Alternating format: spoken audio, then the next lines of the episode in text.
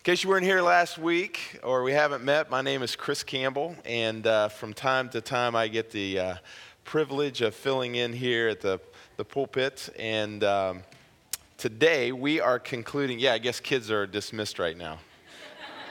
Allow me to inform you that.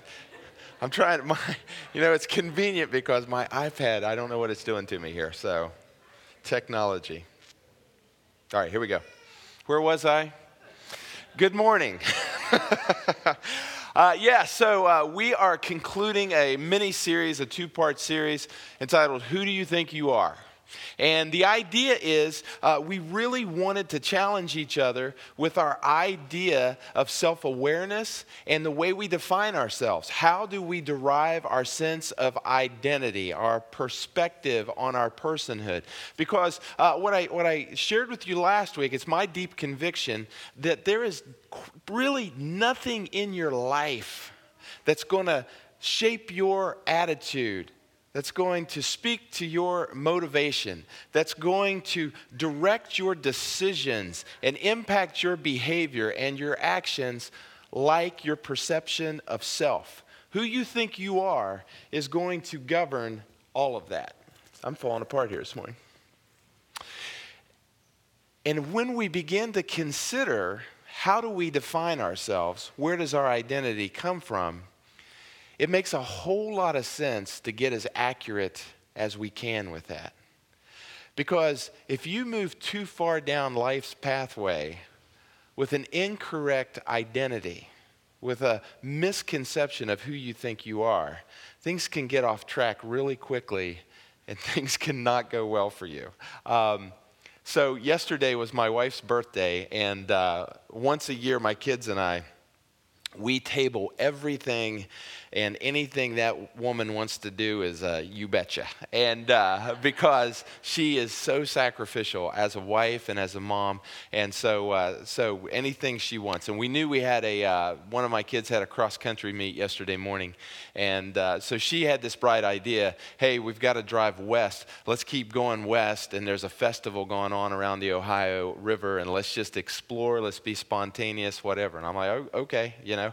And uh, so we end up at this, uh, at this festival, and uh, midway through the afternoon on the main stage, they have like a, a talent show right? And it's sort of like West Virginia's version of like America's Got Talent or, you know, American Idol or whatever. It wasn't bad. A lot, a lot of folks taking the stage, they were, you know, really talented people. But every so often you get a person who would come up and they thought of themselves as a singer. And from the first time they opened their mouth, you were like, oh, you can't carry a tune in a bag. you know?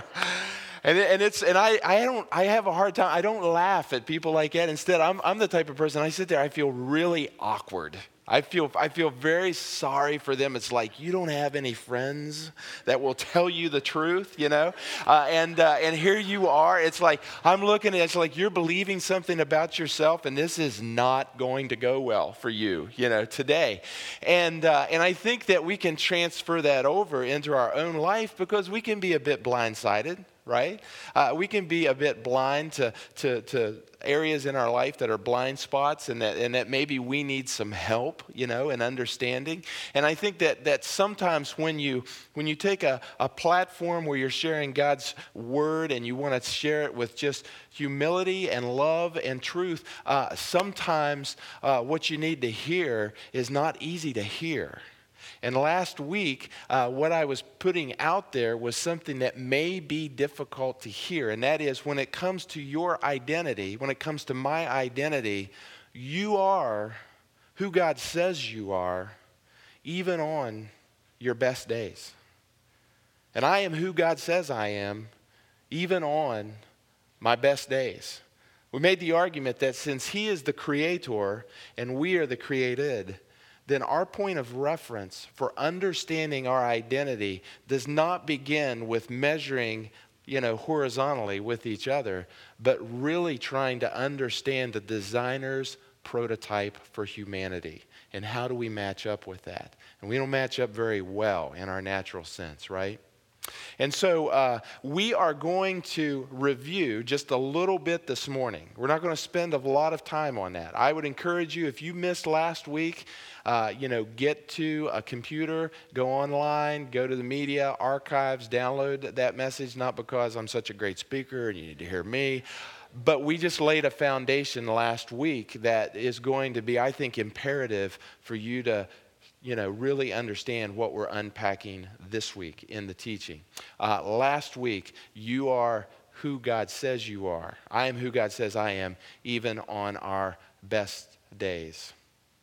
This week, the good news is you are who God says you are, and I am who God says I am, even on our worst days.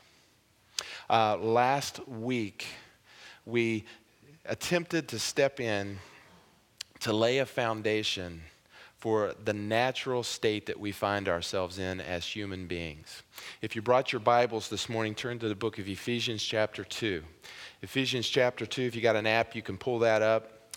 Ephesians, chapter 2, uh, we were in verses 1 through 10 last week, and uh, we zeroed in on verses 1 through 3, and we talked about the doctrine of sin and uh, I promised you this week, as we begin to unpack the next seven verses, starting with verse four, things were going to take a turn uh, for the better. So uh, let's pray. Let's get dialed in. This is a fun place to be on Sunday mornings. You guys, I was sitting up front, you know, as everybody's coming in. You guys are rowdy. I sort of like that.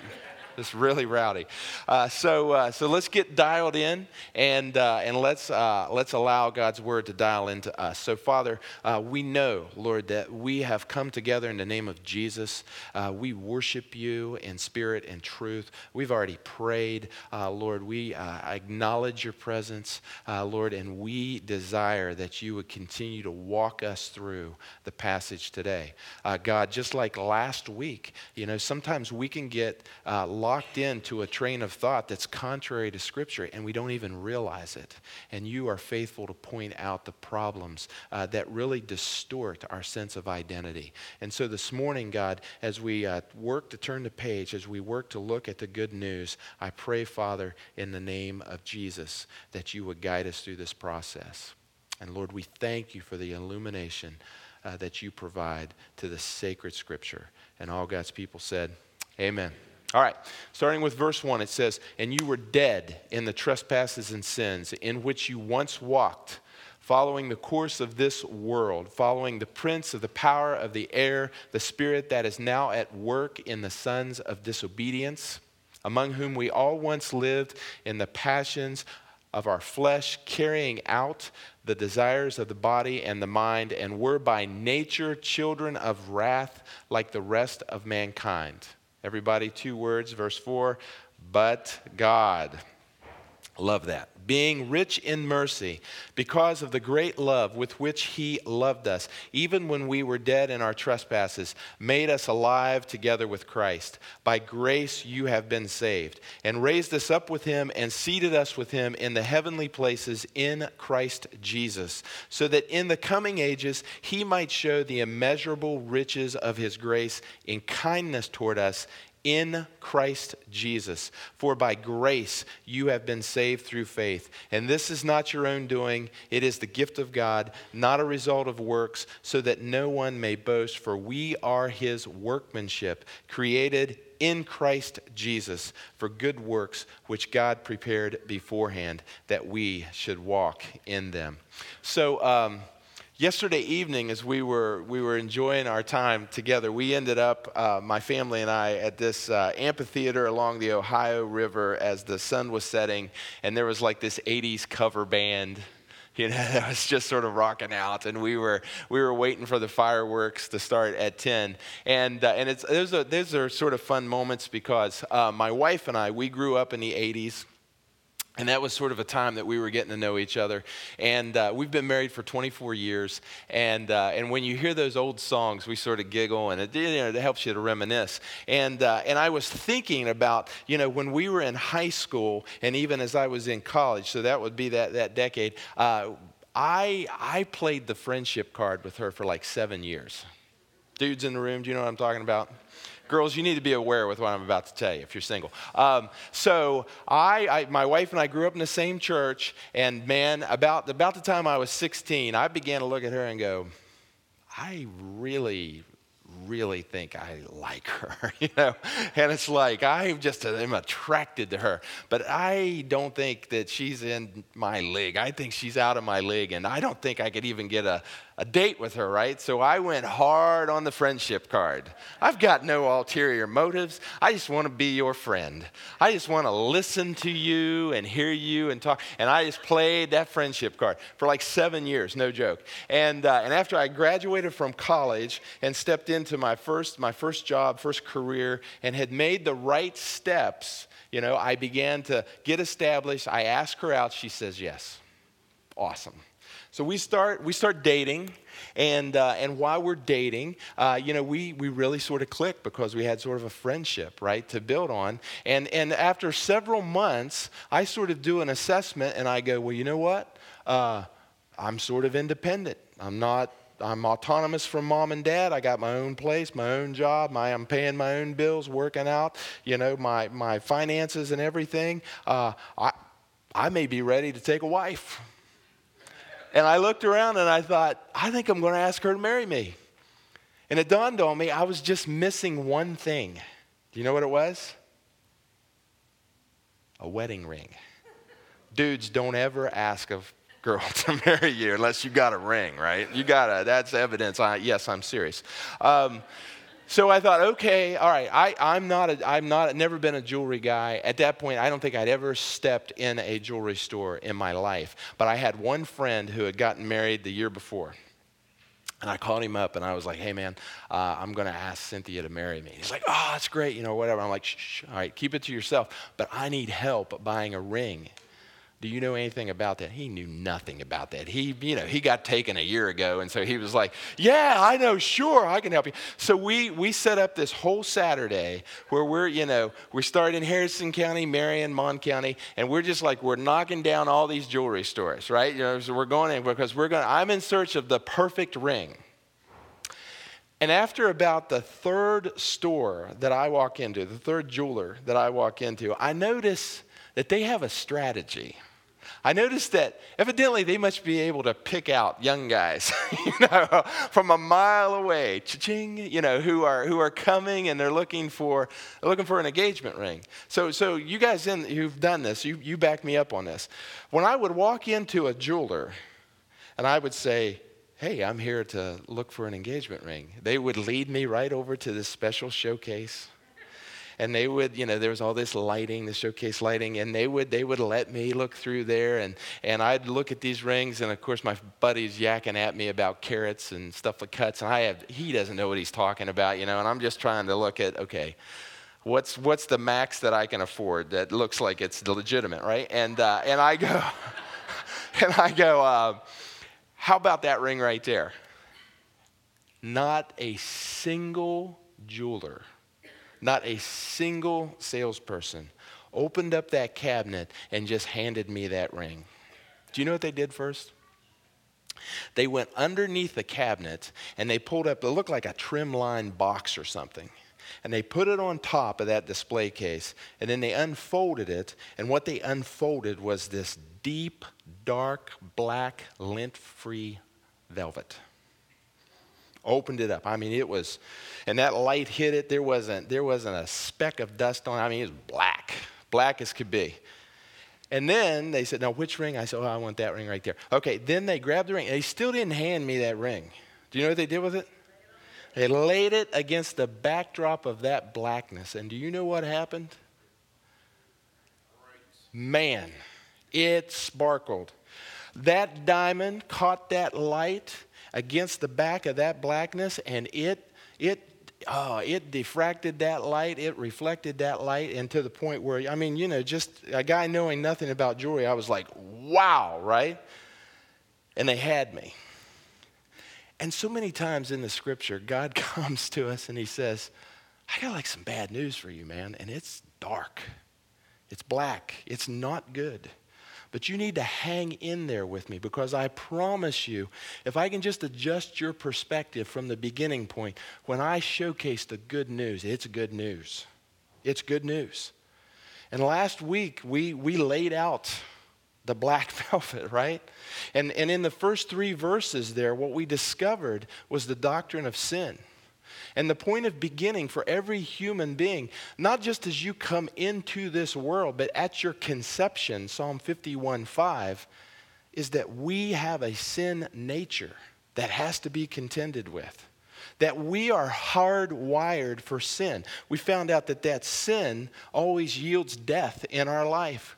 It brings death in as a byproduct. It brings death in as a consequence. The wages of sin are death. Uh, uh, Paul unfolded that with this crazy word picture where he's talking about being dead in trespasses and sin in which we were walking, right? And the word picture is of a what? A zombie. A zombie, right? And, and then we found out that sin not only yields death, but sin dominates us. The Apostle Paul in Romans 6 says that we are a slave to sin as we come in. We can't help ourselves but sin. And there are, there are three influences that leverages our sin nature against us right there in verse 2. It's the world, it's the devil, and it's even our own flesh. So sin yields death, sin dominates us. And then in verse 3, we find out that sin places us squarely in the space where we're looking down the barrel of God's wrath. And that is bad news. And sometimes it's hard to hear news like that because we believe that there's something intrinsically good about us to start with. We, we want to think that even though we've got some issues, that basically if God was picking a team, surely he'd, he'd pick us to be on his team. But the problem is we have a nature about us that will not sync up to God's holiness. And you remember last week, I told you that the biggest lie of religion is that God somehow takes bad people and makes them good. But the good news of Jesus is really that God takes dead people and makes them what? Alive. And that is what we're going to talk about as we look at verse 4. It says, But God, being rich in mercy, because of the great love with which He loved us. If you're taking notes, now is the time to start. I'm going to give you five points about the gospel that makes it pop. We'll give you five points that, that makes it sparkle like a gem. And the first thing that you have to understand about the gospel and what Paul repeats, repeats, repeats, repeats about being in Christ is that you are loved. You are loved. Now, here we're going to say this together. We're going to build this this morning. So, on the count of three, we're going to personalize it. I want you to say out loud, I want you to say it like you mean it. Rowdy. Clarksburg Baptist. Um, I am loved on the count of three. One, two, three. I am loved. Look at verse 4. It says, God being rich in mercy. Do you guys know what mercy is? Mercy is not sympathy, it's not empathy, it's not compassion. God is all God's capable of all those things.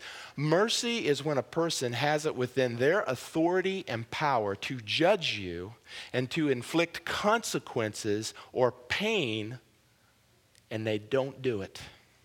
They pull back. That is mercy. Clarksburg Baptist, your God is rich in mercy. And why would he extend mercy? Check it out because of the great love with which he loved us. And we know God is love, but what that verse tells us is that God is intentional with his love. He directs it towards you, he directs it towards me, and he confirms that love. We talked about that in John 3:16 last week. Let me give you another verse, Romans 5:8. But God commends his love towards us in that while we were still sinners and dead, Christ died for us. That means God didn't assess your situation and, and, and try to figure out do you think this person is going to be serious if I give them a chance to come clean? He just made the way for you before you ever had the option or the choice. That is love. That's intentional love, and God confirms it. And there's an amazing way that I think we as Christians overlook this confirmation all the time. So, um, before my wife and I, before we were engaged, um, and this is going to shock some of you in the room, um, once upon a time, we couldn't text. Um, we, as a matter of fact, people didn't even carry their phones with them. Uh, there was no internet, there was no email. And this is going to blow your mind. It cost a lot of money to make what we used to call a long distance phone call. Does anybody remember this? so, uh, so my wife and I, we have been dating for, you know, for a while. And, uh, and this the, the, summer that we had, you know, our, our relationship was really getting traction. Uh, she was going on a trip out west, and she'd be gone for like I don't know seven or ten days or something like that. And uh, and unbeknownst to me, before she left, she had bought you know one of these nice Hallmark cards, and uh, she dropped that in the mail on the day that she was leaving. So a couple days into the trip, I get this card in the mail, and I open it up, and and here's this nice you know Hallmark greeting thing, and it says something nice. But on the on the blank side of the card. You know, you open up a card and you've got the whole blank side. She had filled that whole side up talking about how excited she is about our relationship, telling me about the things that she really cherishes about me and about us. And I had it in writing I love you. I had it in writing. And I'm telling you, I, I was, I suspected that she loved me. I was hoping that she loved me. But when I had it in writing, man, it impacted me like nothing. I've got the card today. I kept it. And that supernatural book that's in your pew, that's on your lap, I'm just telling you from cover to cover, from Genesis to Revelation, that is a love letter from God to you. And when you study it, you boil it right down to the dumb little notes we used to pass each other in junior high and middle school and grade school. Uh, I love you. Do you love me? Check the box, yes or no right? That is, that is God's presentation of the gospel and the good news. And, and the fact of the matter is, the bottom line, the first thing that God wants every single person to know, especially as you have opened up your heart to Him and chosen to believe on Jesus Christ as your Savior, is He has confirmed it. It is in writing. He has demonstrated, folks, you are loved. You are loved. So I want us to say it together. I am loved on the count of three. One, two, three. Oh, amen. That's good. All right, let's look on. It, it goes on here. So he's rich in mercy, great and intentional with his love. Now look at this, verse 5. Even when we were dead in our trespasses, he made us alive together with Christ. By grace you have been saved, and raised us up with him, and seated us with him in the heavenly places in Christ Jesus. I think I could take those two verses, five and six, I, I think I could do an eight week series on it. I mean, it is just like, it is so deep and mind blowing. But here's, here's, the, here's, the, uh, here's the, the Reader's Digest for you. That testifies not only to the fact that we're loved, that says we're secure. We're secure. I am secure. Say it with me on three. One, two, three. I am secure. Now, this may be hard for you to hear, but I want you to trust me. I want you to set aside maybe some of the things, some of the conclusions that you may have drawn to this point in your life. Because there is a richness here of security that you and I have to wrap our minds around. Um, when we were dead in our trespasses, God made us alive together with Christ. By grace, you've been saved. I asked you a trick question last week. I said, How many sins does it take for a person to become a sinner? And the right answer to that is what? Zero. Why? Because you're born that way. A follow up question then is okay, well, how many good works does it take for a person to have a new nature that's not a sinner? And the answer is zero. Why? Because you've got to be born that way, which was the whole message that Jesus shared with Nicodemus. What God tells us here is that when we are born again, we're not only given new life, but who is that life united with?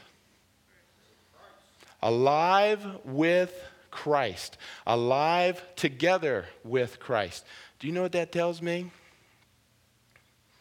That tells me that my new nature is not dependent upon my ability to keep it in line. My new nature is dependent upon the interface that I have with my Savior, and I am united in life with Him. That tells me that His life is my life. The Apostle Paul says in 2 Corinthians chapter 5, this is a totally good doctrinal thing for us to believe in because God made Him who knew no sin to become sin so that through Him we might become the righteousness of Christ. We gave God our sin. He puts it on Jesus on the cross it is paid for and then he and he downloads his righteousness upon us. And it's not a one-time thing. It is a union that we were born to live in forever. And it redefines us. 2 corinthians 5.17 the apostle paul says behold if any person is in christ the old is gone and the new has come. When you came in here this morning in your bulletin you got a bookmark. And on one side of that bookmark, you're going to see a who I am in Christ at the top. And then you're going to have a lot of truths. There's 33 of them. That's not an exhaustive list. This is just all we could fit on a bookmark. That's, that is your true identity. That's the beginning of it. If you are a believer in Jesus, if you've been born again, this is who you are in Christ. You say, ah, I look at some of those and, and I don't know. I know it's hard. But listen, you are who God says you are, even on your worst days. And, and I, want to, I want to stretch you just a second here because you can survey this whole list and you can look through the whole New Testament, and nowhere are you going to find the identity of a Christian being that of a sinner. It's not there. And I really want to challenge you to consider that because I grew up in a Christian culture where I heard very sincere pastors, teachers, very sincere older saints share of God's goodness, share of God's grace. And somewhere within that message, they would always work in this idea of, but we're all sinners or I'm just, a, I'm just sort of a poor old sinner saved by grace. And, and I understand that that comes from a place of humility, that comes from a place of deep sincerity, but that is wrong. You are no longer a sinner. That nature has been severed and put to death with Jesus long ago, and we are resurrected in new life. And I know, I know there's somebody that's looking right now. Well, Paul said he was a chief of sinners, and I'm going to show that, Chris, when we're done. Listen, there is a verse where Paul categorizes himself as the chief of sinners, and I would advise you to look at the verses ahead of it and after it.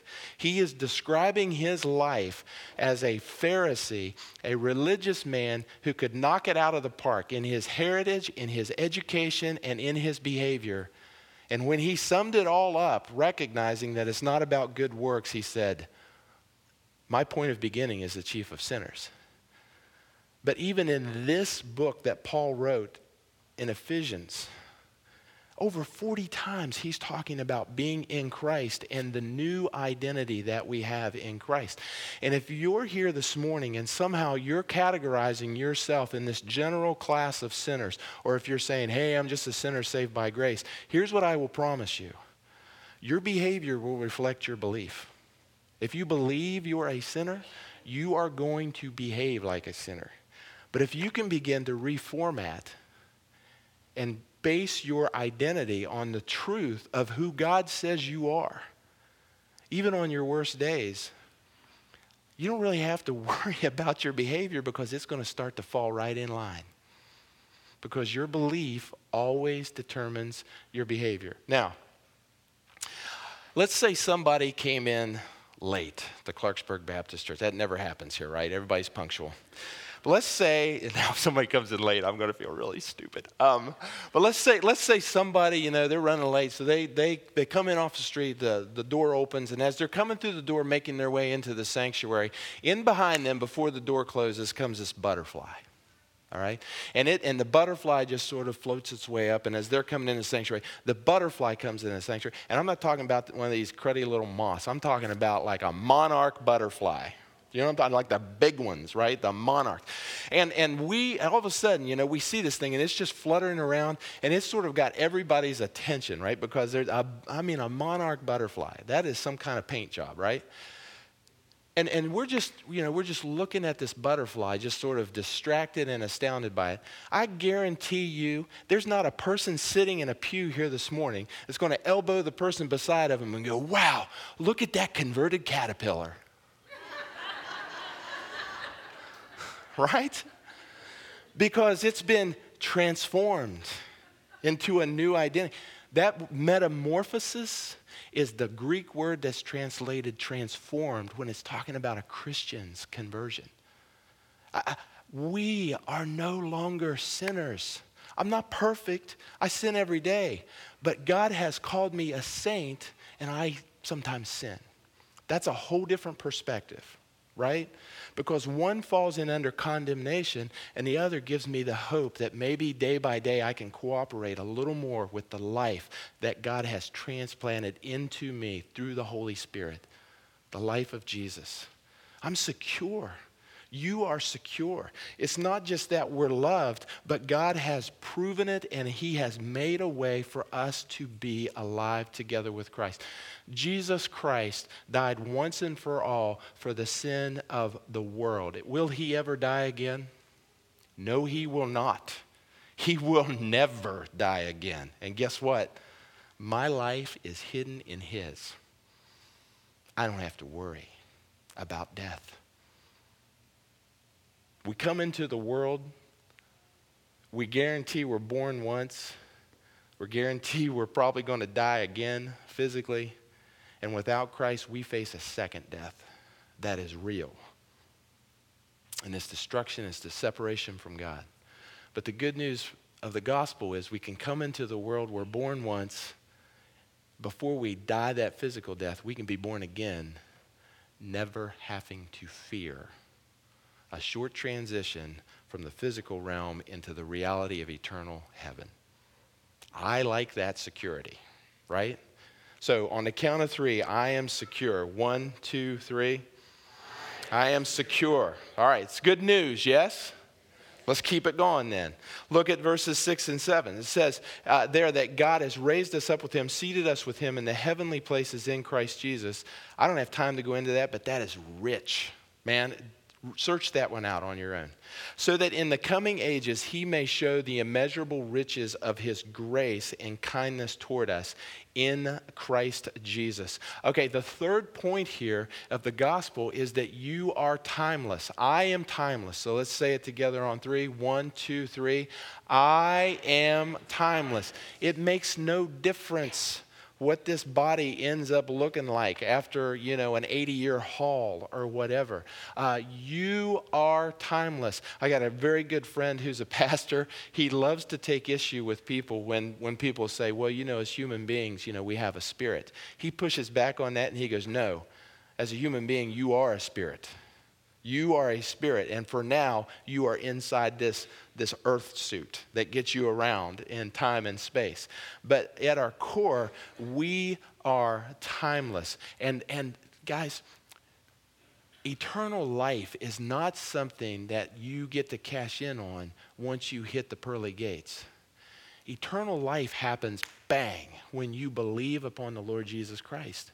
That's, he said, I've come to give you life and to give it in abundance. He says in John 14, 6, that I am the way, the truth, and the life. No one comes to the Father but by me. In John 17, 3, and this is eternal life, that they may know you, the only true God in Jesus Christ, whom thou hast sent. You are timeless because the eternal Spirit of God is now in you and you have a new identity. You are going to live forever. Forever. You are timeless in a union with God, your Creator. That is mind blowing. I don't know how to explain it, but it makes me feel sort of warm and fuzzy in here. you know, it gives me that extra understanding of good news of how good the gospel is. So, on the count of three, I am timeless. One, two, three. Very good. All right, let's press on. Very common verses here. Look at verse 8. It says, For by grace you have been saved through faith. This is not your own doing, it is the gift of God, not a result of works, so that no one may boast. The fourth point here of the gospel is that you're priceless. So you're not just loved, you're not just secure, you're not just timeless, but in Christ, you are priceless. Say that with me on three. I am priceless. One, two, three. I am priceless. Uh, what do you think your soul is worth? I mean, what do you think it would take to ransom your soul and to rescue it out of darkness and to bring it into the kingdom of light? What do you think it costs to bring a dead person to life? It costs nothing short of the broken body and the blood of Jesus, God's Son. That tells me, it goes back to that first point that we're loved. God would rather die than to live without you. Do you understand that? You are priceless in Christ. And I, and I think that that's hard because we live life where we get beat up and battered sometimes. So let me, let me give you something here to think about. So, um, front row, what is that? That's a $100 bill. Somebody, one of the ushers from the back said, Get that plate up here again. Um, That's a $100 bill. That's a, that's, a, that's a brand new $100 bill, right? And, and uh, if I were to say this morning, hey, no strings attached, I'm not going to ask you to do anything crazy, but, uh, but if I were to give this away, who wants this 100? Who wants this honey? Yep. Okay. So what if I said, okay, well, listen. Who wants this 100? Who still wants it? All right? What about now? Who wants this 100? Okay, still want it. All right. What about now? Who wants this? Really? All right. Who wants this hundred? Why do you still want this hundred? Because nothing that's happened to it has decreased the value of it. And you know what, folks? I I hear people all the time, and they've lived lives of discouragement. They have been treated unjustly, unfairly. They have been abused. They have been abandoned. As the scripture said, they've been struck down. They have they bear the marks of, of, of real hardship in this life, but I am telling you, it doesn't matter. You are priceless. Your creator loves you your creator, your savior, he has made a way for you to be secure in oneness. You are timeless. He will continually have his eye on you, and you are priceless. Can we say that together? I am priceless. I am priceless. I don't know if you sound like you mean that or not. Let's try that again on the count of three. One, two, three. Very good, very good. All right, let's land this thing. Look at verse 10. So it says, For we are God's masterpiece. He has created us anew in Christ Jesus. There's this phrase again in Christ Jesus, in Christ Jesus, so that we can do the good things He planned for us long ago. Um, your translation there may say, We are His workmanship or we are His masterpiece. It's really interesting. Uh, that word in the Greek is a word that's spelled P O I E M A, poema. Does that remind you of any English words that we know? Poem. I can see you mouthing it. Poem, yeah, poem. Um, to the Greeks during Paul's day and age, a couple thousand years ago, uh, the Greek writers were at the height of their glory. And they were writing these epic tales that they called poemas. Um, some of you in high school or college, like Homer's The Odyssey, and these great, great, great storylines, uh, you know, that had these incredible, uh, you know, protagonists and antagonists, and there's a storyline of, you know, is, are they going to be able to reach the goal? And, and th- that's where the epic storytelling in human, uh, in the human uh, history was going on. And the Apostle Paul says, uh, listen, You are God's poema. Uh, we could step back. If we had the capacity, we could go through all of human history. And do you know what we would never find? Another you. We could, we could survey the whole planet today, and we would never find another you. Even, even identical twins, they're not the same people. You guys know this, right? And we could go as far off into the future as we care to, as far as, as, the, as, as humanity as it exists now exists here on planet Earth. And you know what we're never going to find? Another you. And I find that interesting because that testifies to a creator who is unique and who has a specific idea for the way that he has wired every single one of us. And we all face challenges, and some of them are different than others. But I am telling you, a life that is founded on a true identity of who you are in Christ knows no limitations when it comes to God writing out the script that He has for your life and for His glory. Um, what that tells us here, even if you back up to verse 6, is that God plans to showcase the story of your life as you have yielded to Him throughout all eternity so that He might display the riches of His glory. And, and I'm just telling you, the world, the devil, and your flesh does not want you to understand that. Because sometimes we want to get into this habit of thinking to where you know, maybe God can't be trusted and I can figure this out better on my own. But that's not true. Only in Christ do you find your way in a way that brings an understanding that your life matters. Your life matters. It has significance because God has a storyline that can only be written for the person that He's created you to be. And in Christ, you are now free to be the person that He created you to be. That's like a really good place for an amen. Okay, thank you. so, so I want us to understand I, uh, we are significant. You are significant. Let's say that together.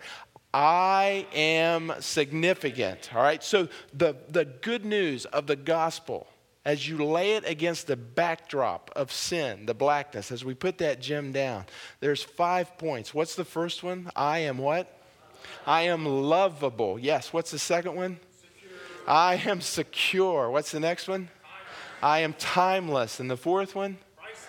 Amen. And I am significant. Now, listen, I don't expect you to keep that overnight and absorb it. It's going to be something that you're going to have to train yourself to think in that way.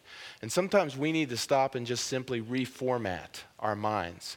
Uh, and here's a really good way to do it. Here's what I'm going to do I'm going to leave you with a challenge.